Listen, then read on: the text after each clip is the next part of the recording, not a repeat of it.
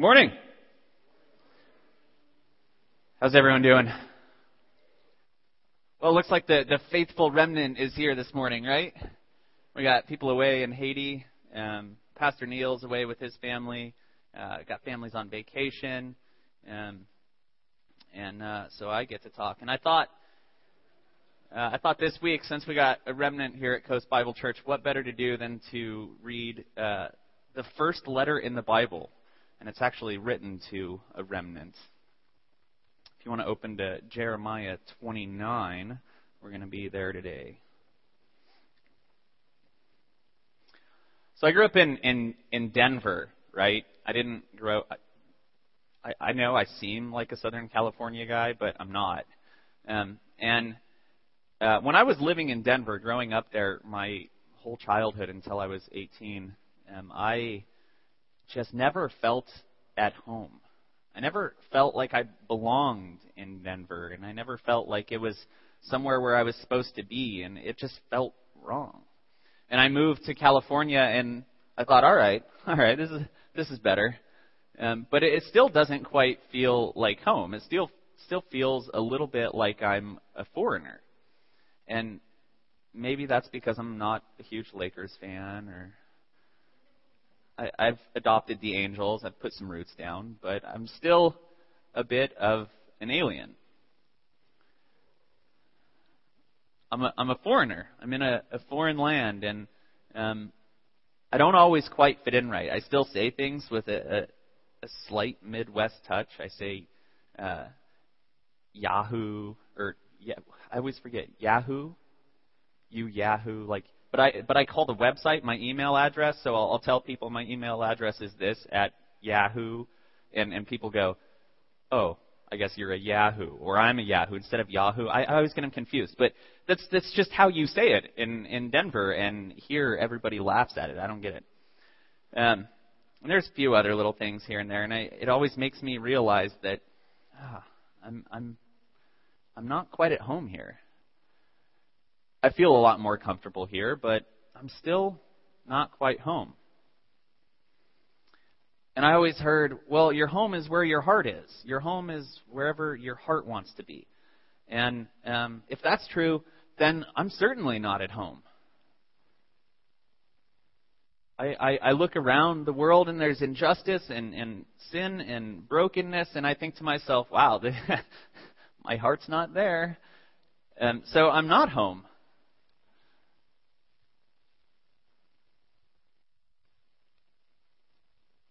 In Jeremiah, he's going to tell us exactly that in this letter to the captives that he writes. He's going to say, Look, you're right. This isn't home.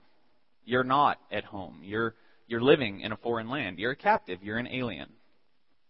You don't belong there, but that's where you're at, and that's where you're going to stay. The title of my message today is Resident Aliens. Resident Aliens.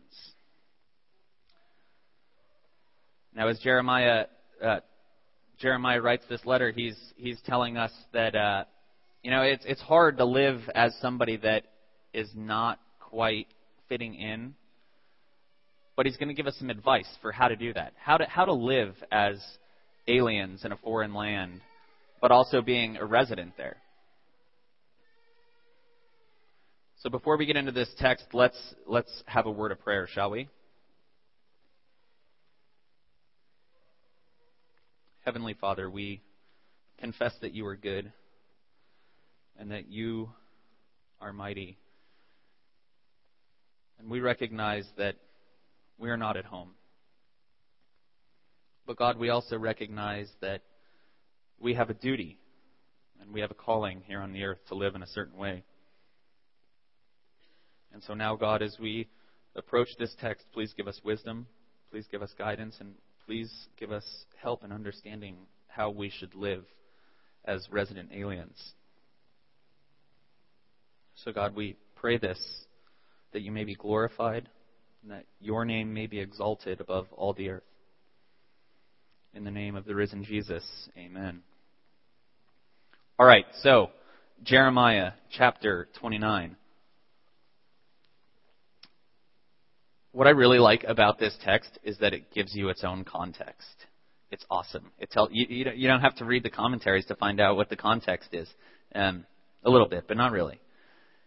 All right, so starting in verse one, Jeremiah says this. He says, uh, "Now these are the words of the letter that Jeremiah the prophet sent from Jerusalem to the remainder of the elders who were carried away captive."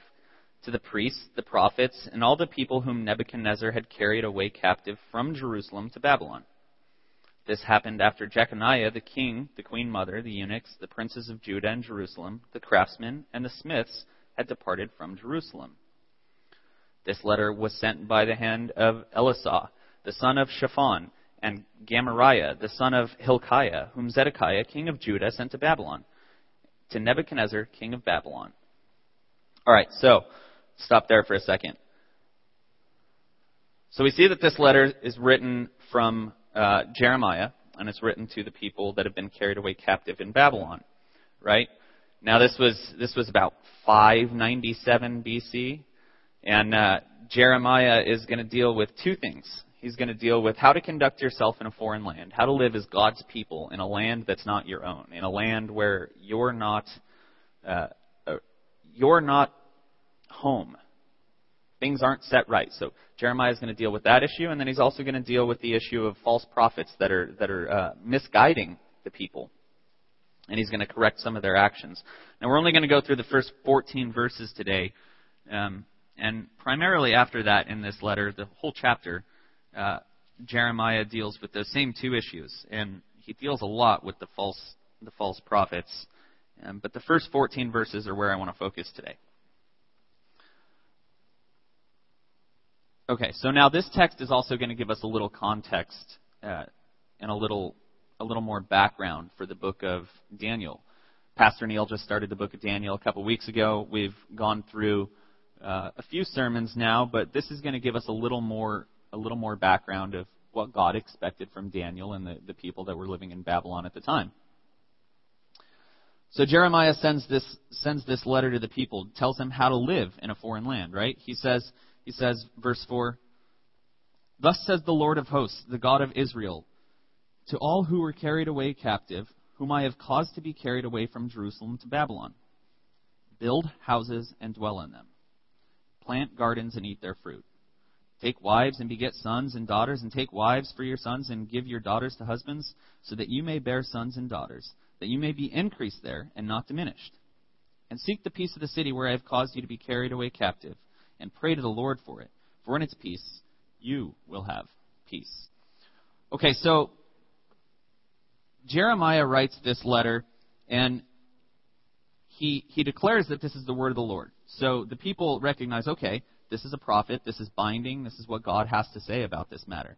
And what the false prophets had been telling the people was that you're only going to be in Babylon for a couple days, weeks, months. It's going to be a very short captivity. You'll be back in Jerusalem before before you can before two two winks of a pig's eye, right? Probably not pig's eyes. It, it was probably not culturally acceptable. But point is, the, the the false prophets were saying you're not going to be in Babylon for very long. It's going to be a very very short stay there for you, and before you know it, you're going to be back in Jerusalem, and everything is going to be set right. We're going to be the center of the universe again. We're going to have our our our land as God's people. We're going to uh, rule the earth because God's going to send his Messiah and rescue us, and that's just going to be it. And that's what the false prophets were saying. And so then in comes in comes Jeremiah, and he sends this letter, and he says, um, "Build houses and dwell in them in Babylon." I don't know if you've ever built a house, but it's a lot of work if I were if I were only going to be in a place for a couple weeks, maybe a month, even a year or two or five, I wouldn't want to build a house. I'd just rent. But Jeremiah says no. Build houses and dwell in them. So here are the captives, right? And they're they're longing for everything to be set right and they're saying, "God, get us out of this land." Mean, can you imagine feeling like you're you're in a place where you don't belong? Can you imagine if if you thought to yourself, things are just not right here? And then you have God say, Yeah, hang out. Keep living there. That's where I want you right now. I caused you to be carried away captive there. Did you catch that?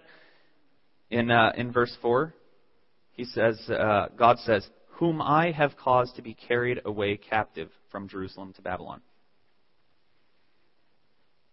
God wanted them there. And, and so these, these captives are thinking to themselves, oh yes, it's to be, it's going to be so quick that God's going to restore us and rescue us from this bondage and captivity. And Jeremiah says, no, it's not. It's going to be a little while. Build houses.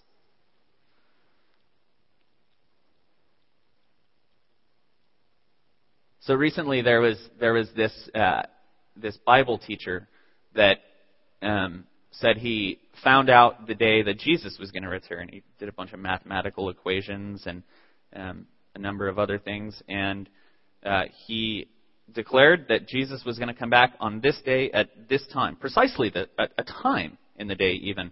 And so um, a, a lot of Christians, even Christians that I knew, got very excited, and they were thinking, "Yes, finally, I get to get out of this this place where everything doesn't seem right, and I don't fit and I feel like a captive living in a foreign land and everything's going to be set right and God is going to be exalted and the kingdom is going to be present. And so there's all these people giving away everything they have and waiting for this. And now I, I, I saw a news story where um, there was footage of some of these people holding signs saying the time is near and at six o'clock, the rapture was supposed to happen. Everyone was supposed to be raptured. And so it's 5:59 and some seconds, and you see the people. You see the people counting down: ten, nine, eight, seven, six, five, four, three, two, and they they've all got their hands up and they're looking up to the sky, waiting for the return of Jesus. Two, one, one, one.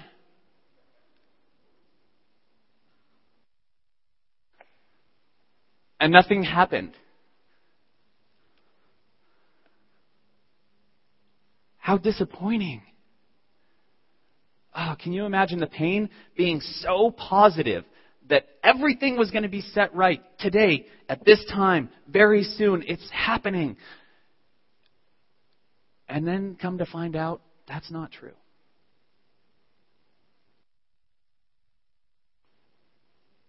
There's more time before that happens. That's what Jeremiah tells the people. I think this is part of our story as Christians, as the church. We long for something more. We long for the kingdom to be realized. We long for everything to be set right. And we get told by people every couple years that the rapture is going to happen on this day and God is going to set everything right. Now, don't get me wrong, friends. God will set everything right. Amen? But I don't know when that is.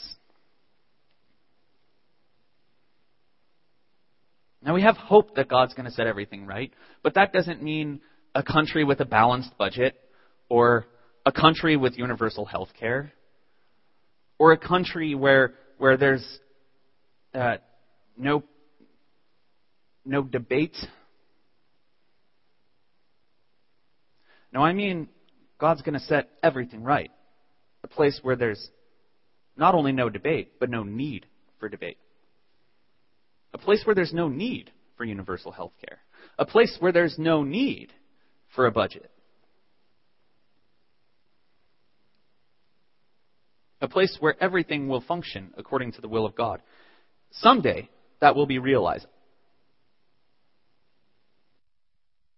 But until that time, we're going to feel like aliens we're going to feel like things aren't set right.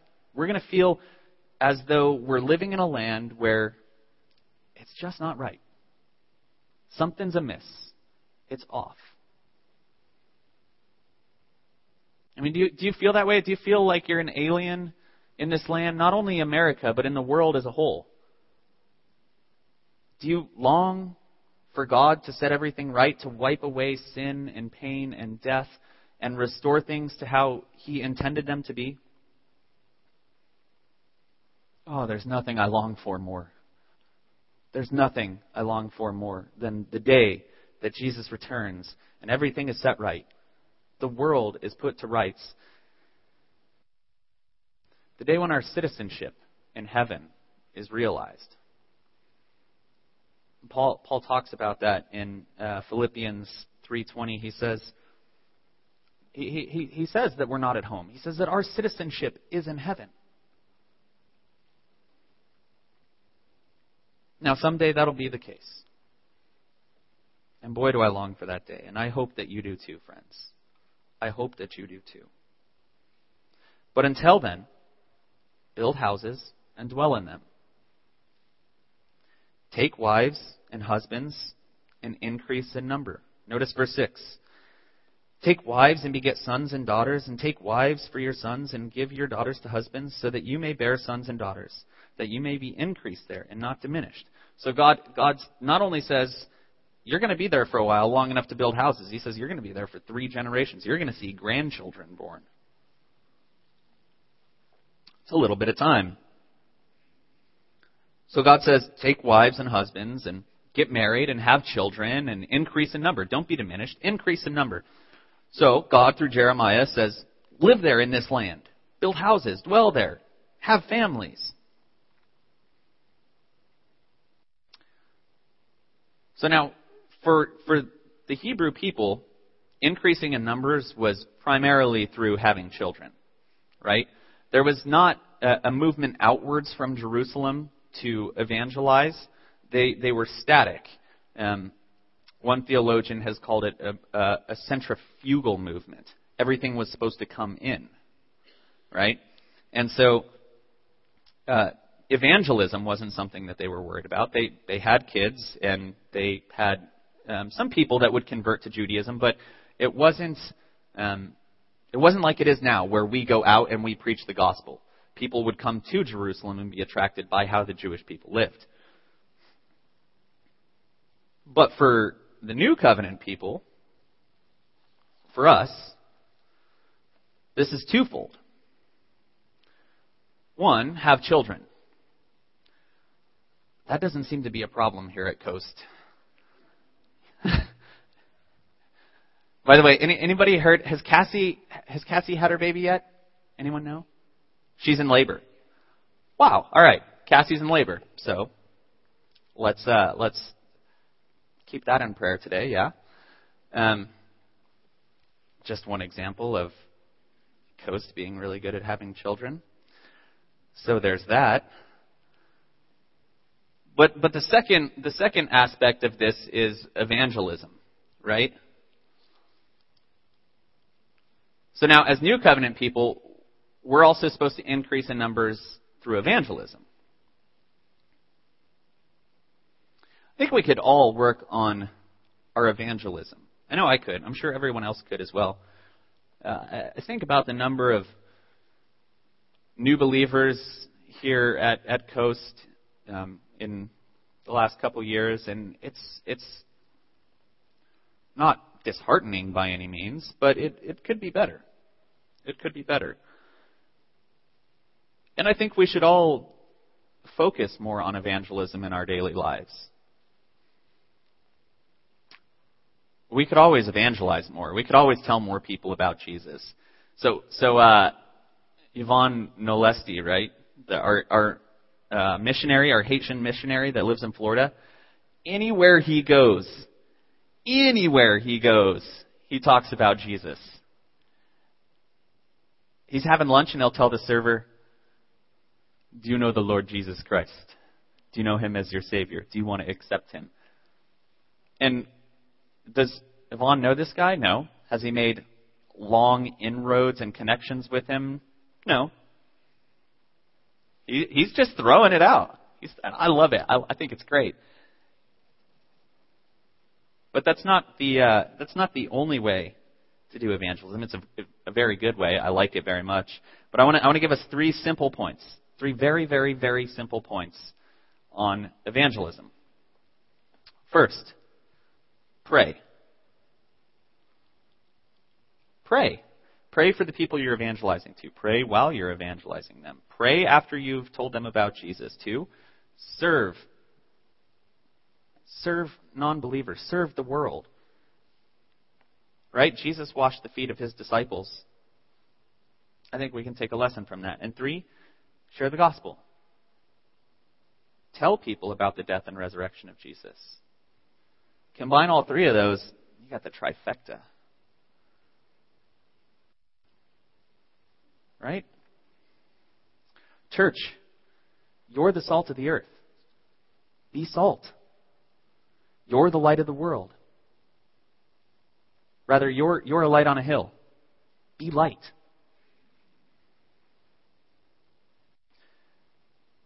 See, we'll have babies and we'll increase in number when we have, in numbers when we evangelize. And we'll, we'll increase in size, living as resident aliens, living in a foreign land.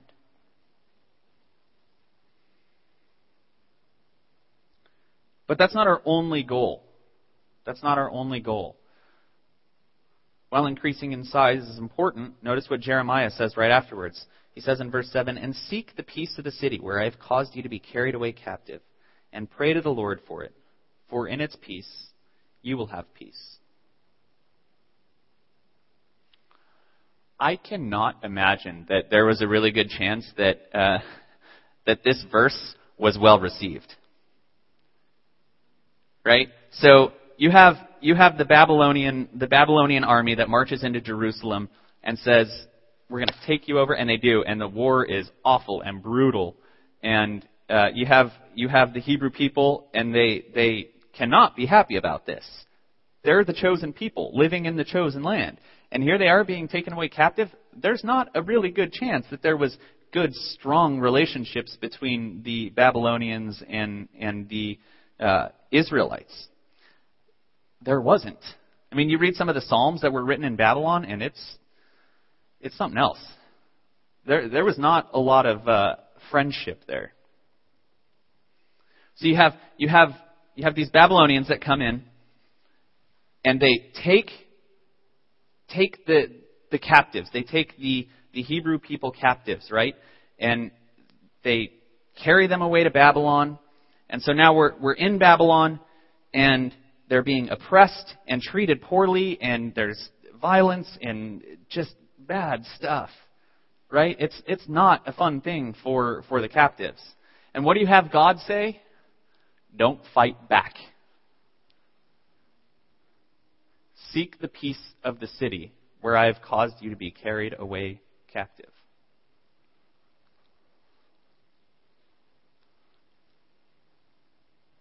What?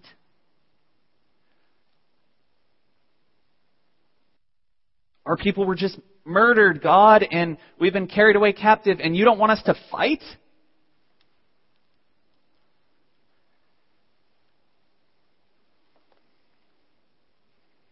See, it seems to me that, that the captives would want to rebel.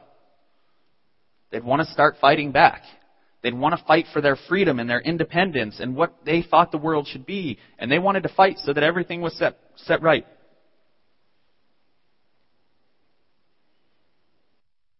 And God says, nope. That's not how you conduct yourself in a foreign land. That's not how you live as an alien.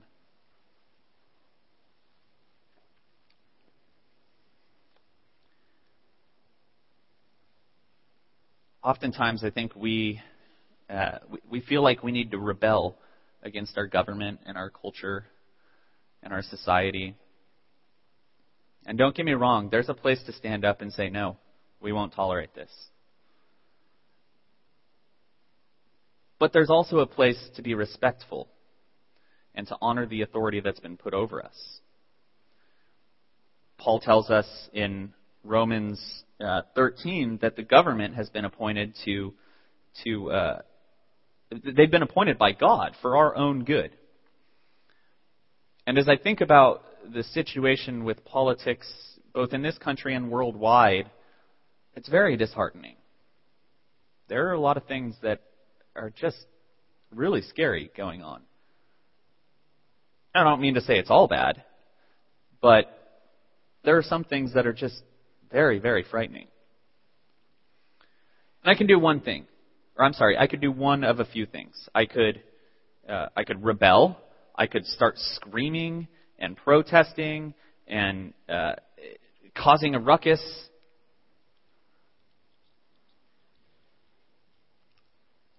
I could pray and seek the peace of the city.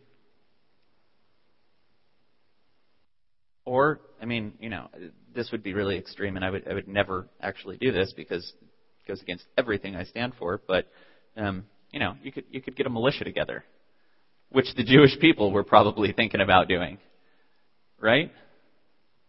Now, of those options, which one do you think that that God would have us do? According to this text, it's pray, seek the peace of the city, respect the authority that's been put over you, though there is a time to stand up and say, no, we won't take that. We won't do that. But let's pick our battles wisely. Let's not, let's not fight things that are necessarily unbiblical just to fight them.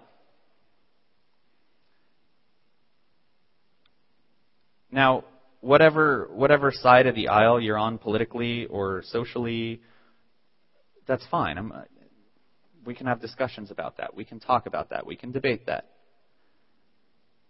But let's be cautious not to allow that to take over us seeking peace and reconciliation and restoration and sharing the gospel. Let's not allow that to diminish our message. I think we do that pretty well. Um, but that's that's a tough a tough tension.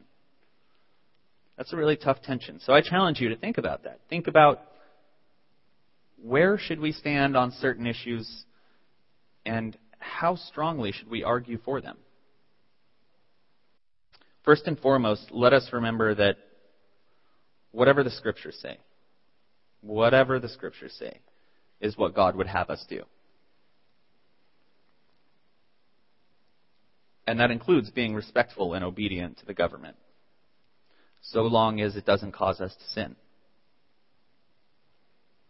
Even when we think things are going bad, even when we think things are not right, even when the world isn't perfect. See, we need to be aware that we're living as aliens, that our citizenship is in heaven, that we're not at home. We await a home that's with God, who will set everything right who will establish a society with no faults. But this isn't that land. Expect there to be faults in our society.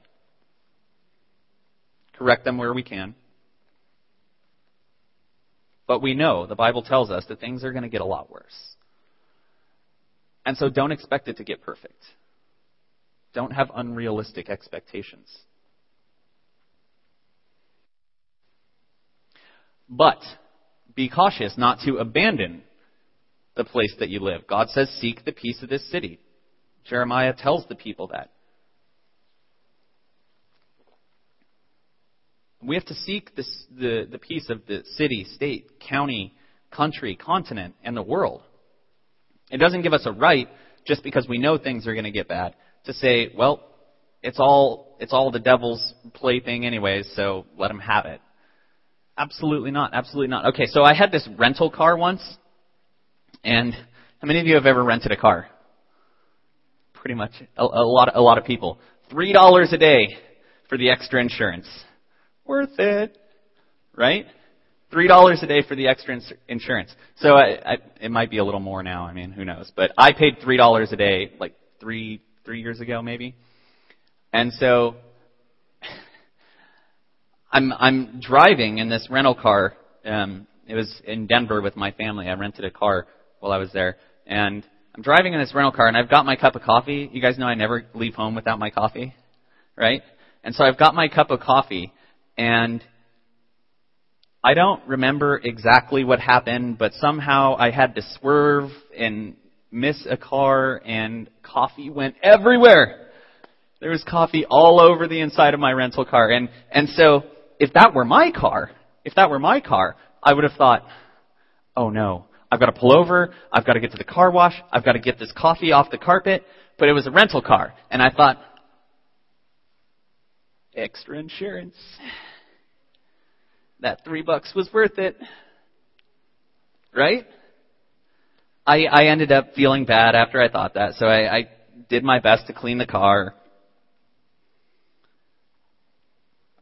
But it was so easy for me to say, it was so easy for me to say, well, it's not mine. I don't have to deal with it. Forget it. Just trash it. That's not, I don't want anything to do with that car after, you know, right now, so hands off. It can be really easy to do that with our society. It can be really easy to say, this isn't my society. I have citizenship somewhere else, so I don't care what happens to it. Do what you want. Let us not go down that road. Let us not go down that road. We need to recognize that this isn't home. But we also need to balance that tension of saying, we need to care about where we are. We need to seek the peace of this city. We have to balance that tension. We don't want everything to get worse here, and we're going to we're going to try not to allow it to. But we recognize that it's going to. Hold that tension. Allow that tension. Now, there's some people in the church that, that say, well, you know, things might get better and they might not. Um, they they think that uh, that the kingdom's kind of it, that the kingdom is already here, and this is what the millennial kingdom will be like, and so this is nearer perfection, right? And and I, I don't know about that. I don't think um, a lot of people that are uh, starving to death in Haiti would agree with that. Um, and so we need to be careful about what we're listening to. And so the, the, the captives were facing the same issue. They were, they were being told some things that just didn't actually match up to reality. Notice, notice what Jeremiah says in verse 8. He says, For thus says the Lord of hosts, the God of Israel. Do not let your prophets and your diviners who are in your midst deceive you, nor listen to your dreams for which you cause to be dreamed. For they prophesy falsely in my name. I have not sent them, says the Lord. Ignore that Mark text. It's not supposed to be up there yet. That's my fault on the slide. I had problems with that this morning. Sorry, Joyce. Um, so, all right. So, the captives. They're being told by the false prophets. The captivity is going to be short. Right? And Jeremiah says that's not true. See, in our modern context, I think we come across this very often. I, t- I touched on it a little bit earlier.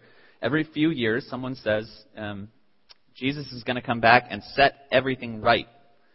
He is. That's true. But then they'll attach a day to that. That I'm a little more skeptical of. Well, it could be any time, any day, any place. Not so much any place, any time, any day.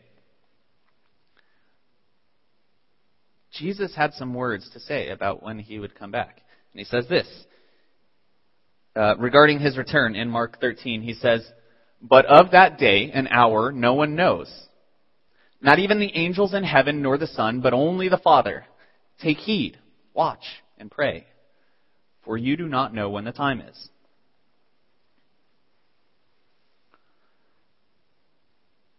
If Jesus doesn't know something, I'm skeptical to think that I can know it. That's just me.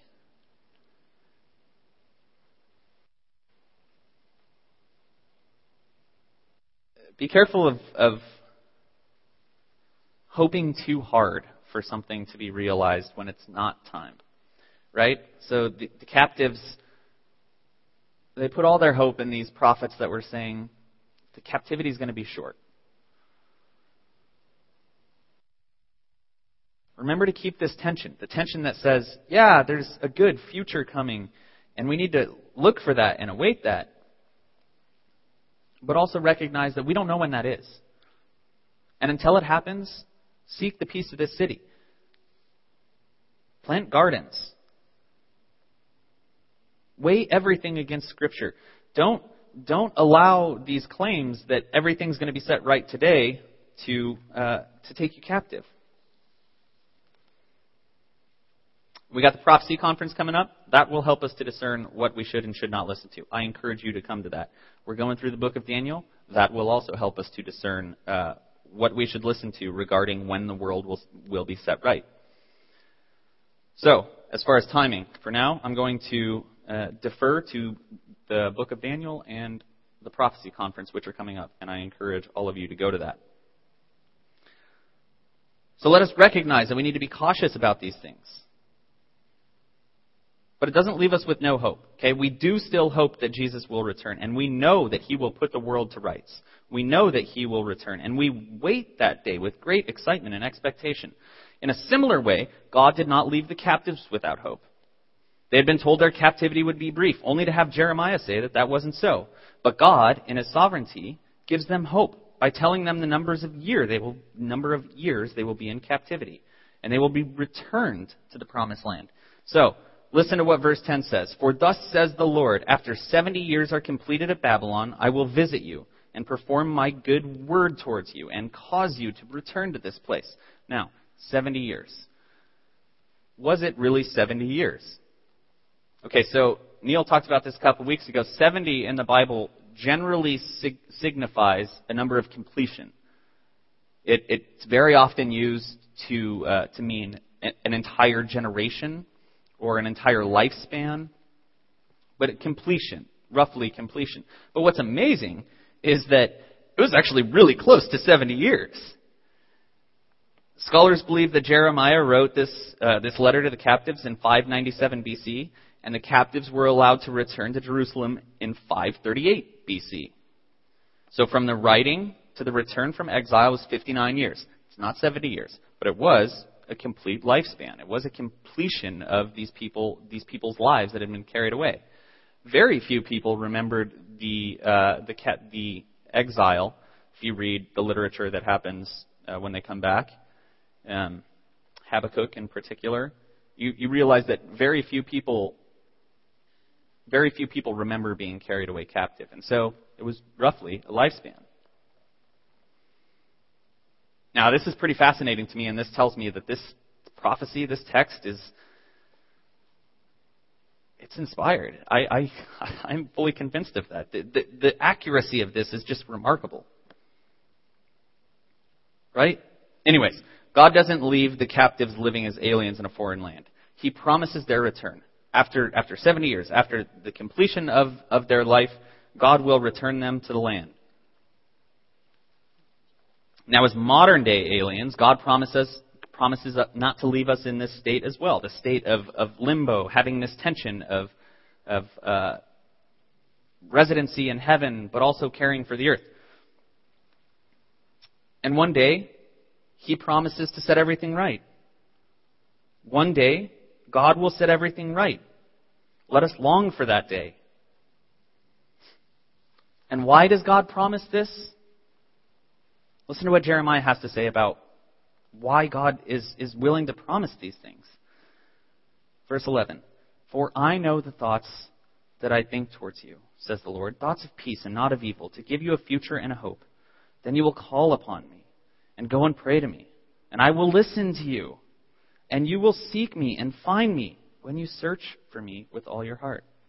And I will be found by you, says the Lord and I will bring you back from your captivity. I will gather you from all the nations and from all the places where I have driven you, says the Lord, and I will bring you to the place from which I caused you to be carried away captive.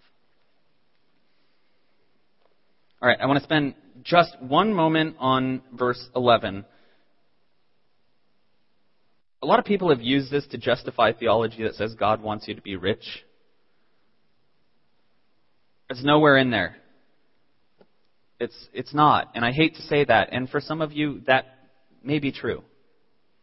But for others, it's not.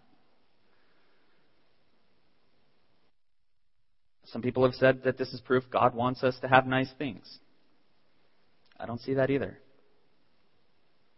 It may be true for some of you, but it's not a promise here for everyone. However, that does not mean that God does not have a plan for your life. In fact, He does have a plan for your life. And in fact, He does want good things for you. And in fact, He does want you to, uh, He does want you to, to be restored and complete the plan for your life and have purpose and meaning. Absolutely. So, verse 11, God says, I'm going to bring you back from exile because I have a plan.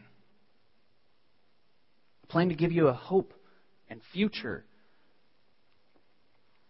And God has those for us too, for everyone.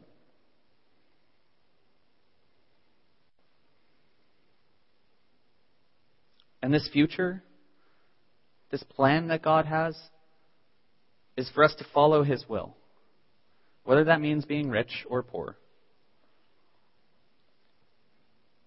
healthy or sick. Whatever it is that God calls us to, wherever it is that we live, God's plan is for us to follow His will. And as we walk in the Spirit, we'll discover what that is uh, more and more. But turn to the Scriptures, and you will find much guidance. And He's given us a hope. And He's given us a future. If you've believed in Jesus Christ, you have hope that one day everything will be set right. One day, pain and death and evil will be wiped away. But hold that intention with realizing it's not today. Or maybe it's an hour. I don't know. But it's not it's not here. It's somewhere else. It's coming, but it's not realized. And if you haven't believed in Jesus, if you don't have this hope, if you don't have this purpose, if you're not part of this movement, I encourage you. Become part of, of God's people, part of this movement. Believe in Jesus, and you will have everlasting life. You will find hope. You will find peace.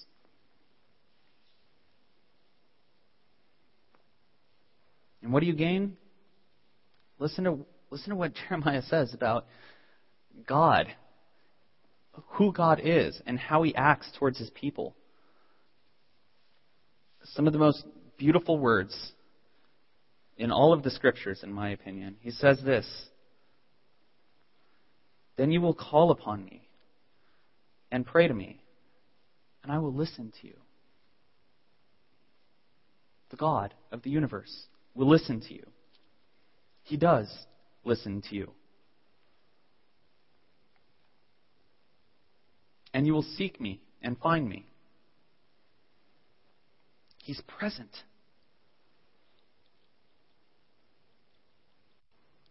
You will be found by me. I will be found by you, says the Lord, and I will bring you back from your captivity. I will gather you from the places and the nations where I have driven you, says the Lord. I will restore you to what everything is supposed to be. For those of you who have put your faith in Christ, you'll be part of the future, hope, which is to wipe away sin and death and pain, which we've all been captive to, but by faith in Jesus Christ through his shed blood on the cross at Calvary, his death and resurrection, we have hope. We have a purpose. We are given a secure destiny with God to be part of the restored world, whenever that is.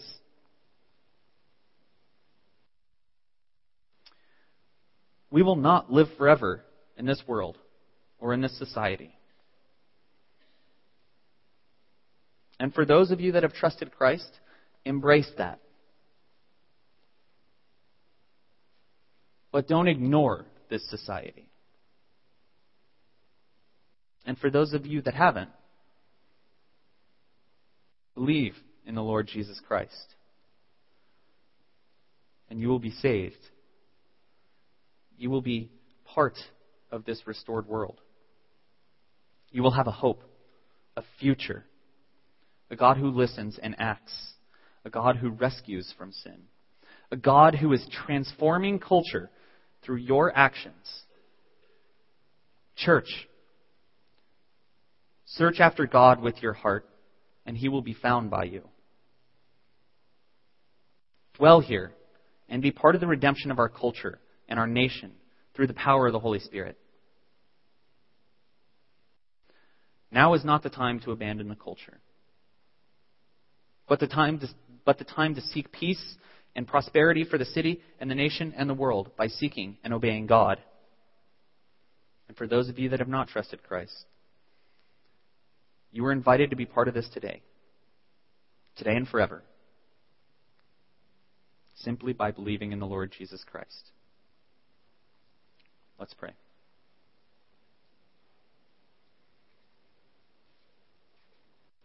God, we long for the day when everything is set right, the, the day when your Son returns.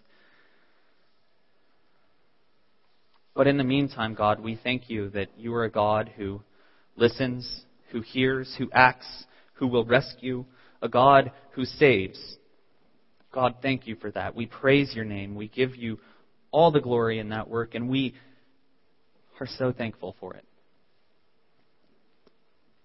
God, help us to be people that seek the peace of this city, the peace of this nation, the peace of this world. Help us to be responsible residents while we recognize that we're aliens, that our citizenship is in heaven. Help us to balance that tension, God. Help us and guide us. We pray for this city for this nation.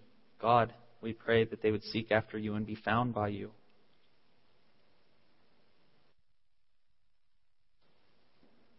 We pray that you would be glorified, that your name would be exalted, and that all that you want for the world would come to pass. We pray these things in the name of the risen Jesus. Amen.